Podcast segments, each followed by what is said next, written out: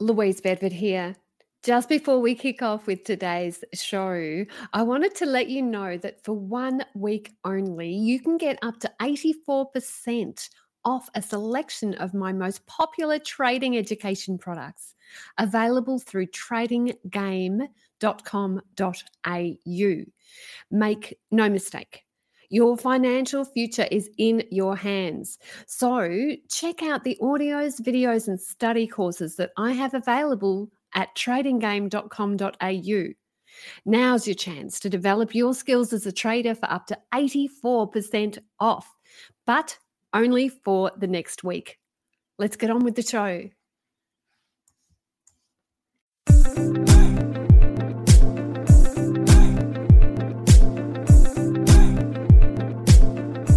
Hi, I'm financial journalist Caroline Stephen. Welcome to Talking Trading. In today's episode, we take a look at the world markets for 2015 with Chris Tate and we relive some of its highlights. We look at the spectacular fall of China's share market, why the USA stayed in its congestion zone, the fall of crude oil to below $40 a barrel, and the overall performance of the Australian market. We also take a look at what to do with your positions over Christmas.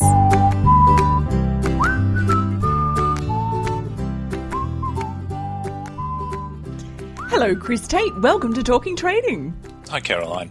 Crude oil is at its lowest level in six years. It is below $40 a barrel. Iron ore is at a historic low at $40 a tonne. Chris, what's happening in the commodity markets? I think it's a matter of looking back at what's happened this year and simply accepting that for the majority of commodities, particularly those that are important to us here in Australia from an economic backdrop, that it's been a train wreck. And there doesn't seem to be any relief from this carnage. Uh, the, the thing that has intrigued me about, uh, particularly, I was having this discussion with some people the other day, heating oil. Everyone's going, can't possibly go lower, can't possibly go lower. Well, it went lower. it went lower. and and we seem to be in that part of I, I don't like using the term commodity super cycle because that implies some degree of regularity like a metronome to these cycles but we do seem to be caught in this phase where uh, there is this systemic collapse across the board and unfortunately because Australia only has sort of a two speed market that is, it either depends upon the banks or the miners, and the banks are stuffed and the miners are, to use a technical term, totally stuffed. Our market is struggling. Uh, uh, okay. that, that's been the pattern of the year. All right, let's just dig a little bit deeper into the energy sector and why it is such a train wreck. I, I'm not a macro analyst, but if you, if you look at, we seem to have a, a confluence of factors. We've had what literally can be described as the pissing contest between OPEC and the US. The US are now self sufficient in oil and they're very big on fracking. Now, leave aside the environmental questions. It has been part of their strategic drive for some time now to be self sufficient or to return to self sufficiency in energy, which they've done. And part of it, uh, I think, has been I won't say a concerted plan, but the side effect is that it has driven crude down to the price where, for the majority of nations, it's now uneconomic to actually get it out the ground. I, I think the cost of production in the UK is something like 59 or 60 dollars US a barrel. So we're well below that. And I think for some of the South American countries, uh, because of inefficiencies, you're up over the $100 a barrel. It's only certain Middle East nations that are still able to keep their head above water at this level, and they're pedaling really, really hard. There's a downturn in demand. Nobody wants it. Why don't people want it? I think it's one of those, I don't like the term green revolution, but we do have things where the world is becoming more efficient. It's becoming sharper. We don't literally piss through petrol like we used to. Okay, let's look at the other commodity, iron ore. What can one say about the only thing we dig out of the ground? Uh, the issue there, uh, we flip back to China. Uh, China is the great repository of all pieces of dirt Australian, and they simply don't want them. and when they don't want our dirt, we have inordinate problems. And we did have this illusion that we were going through a mining boom. A mining boom to me is made up of rampant runaway commodity prices. We had that for about eight months, an acceleration in commodity prices. Then it stopped. What we've had's a mining infrastructure boom. That is, the facility and capacity to dig dirt out of the ground has expanded dramatically. And the, the issue we face is that whilst we've expanded capacity dramatically, world demand's contracted.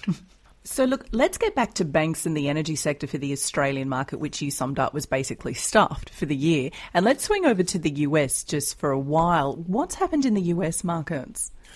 Let, us look back 365 odd days.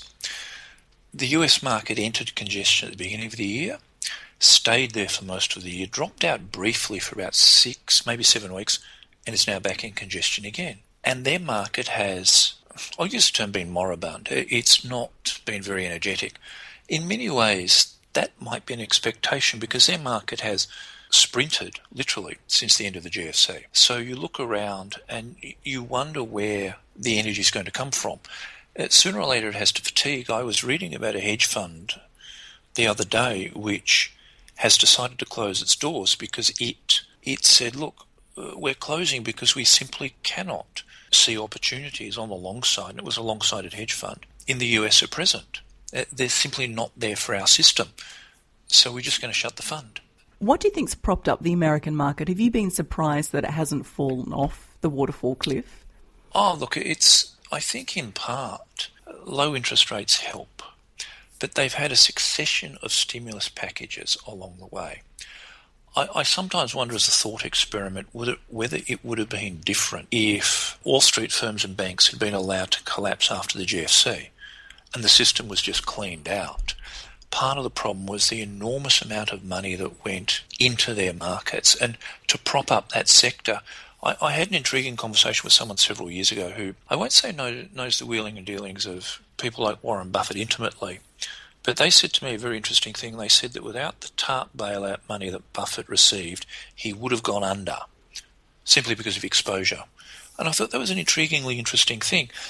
And most of Wall Street, most of their firms, most of their banks would have disappeared if it had not been for bailout. The intriguing thing, though, is as part of the thought experiment, you wonder whether that would have made it better or made it worse certainly jailing most of Wall Street would have made people feel better, which is what which is what the Nordic countries did with their bankers for their malfeasance. It simply let them go broke and jailed them, and they seem to have done very well out of it. Let's swing over to Europe. How has Europe looked this year?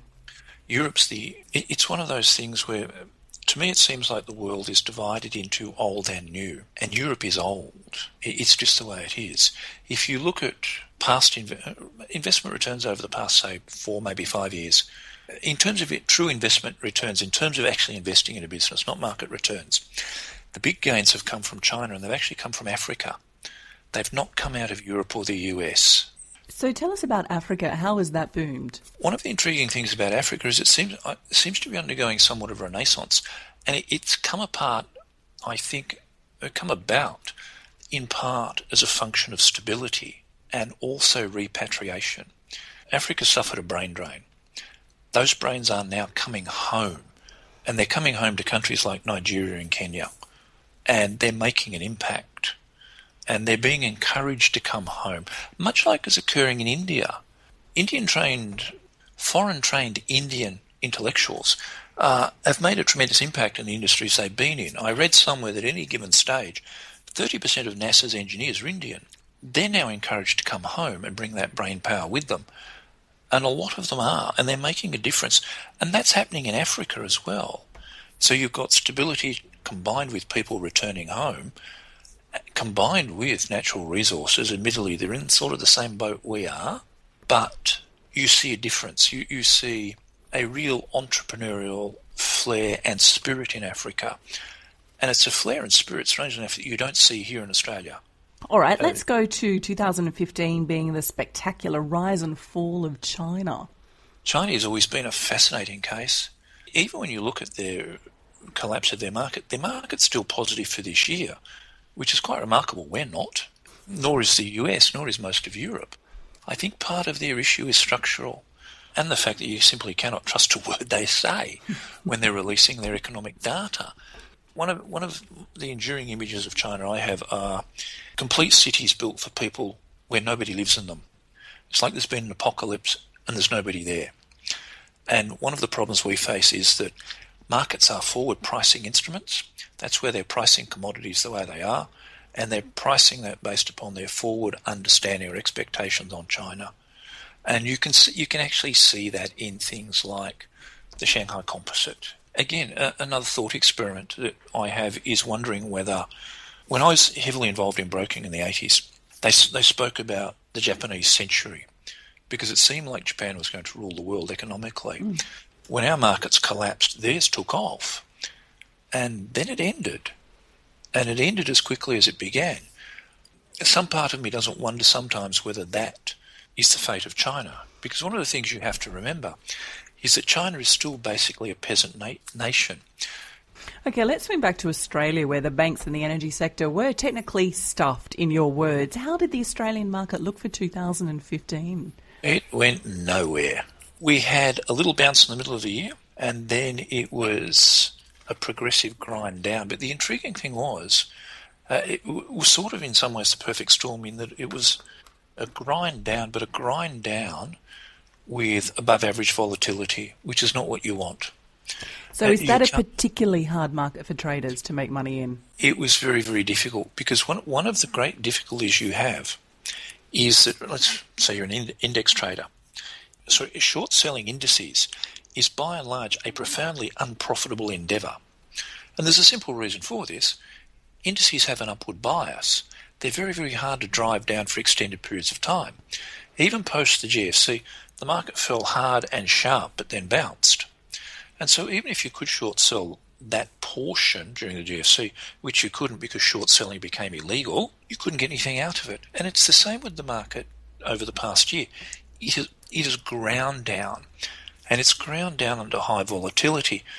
If, in contrast, you look at the Nikkei, the Nikkei depending on how we go between now and the end of the year, the next 16 days or so, has been the best performing market in the world, up uh, maybe 12, 13%. It generated the majority of that gain, that trend up, with decreasing volatility. So they had the reverse situation. Then a market that was trending up, but trending up with very low volatility. So you were getting a consistency of trend. And that's the thing we look for. And that's the thing that Australia's lacked totally. That's the thing. We were the mirror image of that. We were grinding down, but with very, very high historical levels of volatility. And that just makes it very, very hard. So traders shouldn't be discouraged by this year's results. It was an unusual climate. One of the issues, and we, we've had this conversation before, and we had it on Thursday night, is that. When you were wearing a tuxedo. I was, and I'm an exceptionally handsome man as well. was was that a single year does not make a trader, and you need to think of it in terms of being in business. There are some years when it's really, really, really good to make widgets, and there are some years when it's not so good to make widgets. People don't want widgets or they don't want red ones, and that's simply the nature of trading. Part of the the big gains that you get in trading actually come from equities markets and they come from shares within equities markets simply because it is only a share that has the capacity to go from 20 cents to $5. Currencies won't do that. Commodities won't do that. You'll get some very, very good trends in those markets, but you'll never get the Australian dollar going from 73 cents to $7.50 simply because banks will intervene and won't allow it, and the market will intervene. And we've had this difficulty with our market this year that we've simply for equities traders seen those spectacular gain. It's possible to do extremely well with commodities, currencies, and the like, but you actually also need them to trend as well. And the great trend for currencies was the year before, and a bit before that. We haven't seen those very large trends this year. We've seen a continuation of difficulty with the Australian dollar, but that's been a bumpy ride down. That, those moves have been short and sharp, so there's only been little bits to capture. And so it has been a difficult year for traders. There are difficult years. Okay, so it has been an, an unusually difficult year. What has been the best performing instrument? Depends whether you're long or short. If you've been short, it's undoubtedly been uh, the energy complex because they'll probably finish the year down maybe anywhere between 35 and 40 percent. The, the other commodities, year to date, have really been quite modest. And that's been the issue. You've had a small part of the complex that's done well. Uh, some of the metals, I mean, gold and silver have continued to trend down, but that's a very long term trend. And the bulk of the dropout was in the early part of the trend. Now we've ground down and we're getting this little bounce. I won't say along the bottom because that, that's implying I know what's going to happen. But we're getting this ranging at present with the occasional drop down that you think, here we go again. But it doesn't. You get a little bit of a recovery, you get stopped out, and you go, well, bugger. It's, it's one of those years that traders will go, uh, that was fun. Let's not do that again in a hurry. And we'll find out from Chris Tate what he recommends traders do with their positions over Christmas, right up after the break.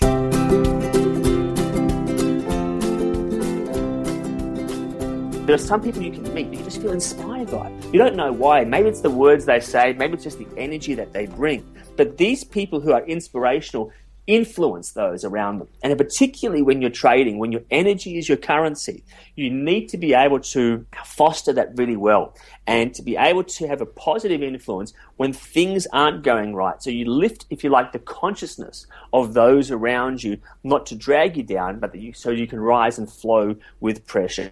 And if traders can recognize where they sit on that particular scale when pressure hits, they can work out how to be perhaps performing better when they're dealing with setbacks and problems and challenges. And that was resilience coach Michael Licenblat. Michael's a guest on our Talking Trading Gold service. Talking Trading Gold is a mini mentoring ongoing program. It's like getting a trading audiobook delivered to your inbox every month. To read more about it, click on the Get More tab at our talkingtrading.com.au website or go to talkingtradinggold.com.au. That's talkingtradinggold.com.au. And now back to our interview with Chris Tate to find out what to do with your positions over Christmas. Traditionally, December's not bad for volume, in part because we're, we're carried along a little bit by the fact that Christmas occurs late, markets trade up until Christmas, and overseas markets trade in periods when we don't trade. So our market volume's not too bad in December. It does drop off. In January, it does drop and you get a disinterest in markets because Australia is one of those countries where it's acceptable to, I don't know, take six weeks off and do nothing. My rule is that come round about now, if equities were moving, I would stop taking equity positions. Uh, currency and commodity positions, because those markets are more robust in terms of their timetable, they shut for only what are regarded as public holidays and then open again. So effectively, come 1st of January, they open again and start as if nothing had changed. Those, depending on whether I want time off, I'll continue to trade up through till, you know, Christmas when everything stops, and then start again in the new year. What positions are you looking at lately? To be honest, not a lot. I, I mean, I've got short positions in China because it's been coming apart. The, the Australian dollar against a, a variety of currencies remains unsettled. So I still have small, short. I'd, I'd almost call them sniper positions in those. and if they if they move, I'll load up. If they don't, I'll just let them run their course. What general advice would you give traders for this period over Christmas? Go and get a tan. Anything else? No, that's basically it. It's simply because it's a somewhat egotistical misunderstanding that people have. People think that the market is not there when they're not there the market will still be there when you come back. So if you decide to bugger off for two weeks and sit beside a beach or a pool somewhere, the market will still be there and you won't have missed anything. There is this belief that if you're not looking at the market, you'll miss something. And that's not true because there'll always be another trend. Uh, it's just the way the world functions. And you'll so come you back can, fresh to the markets. And you will come back revived and energized and ready to go at it again for the next year. Chris Tate, thanks for your time. Thanks, Caroline.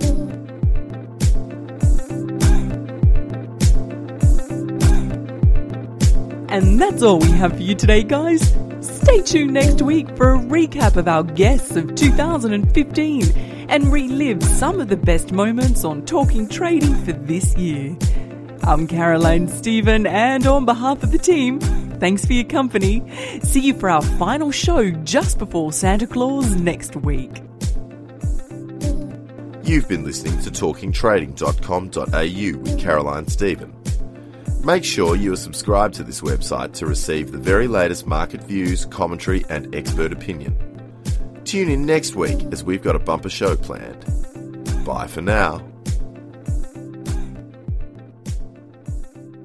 The views represented on Talking Trading are general in nature and do not take into account your objectives, financial situation, or needs. Before acting on any of the information, consider its appropriateness in regard to your own situation.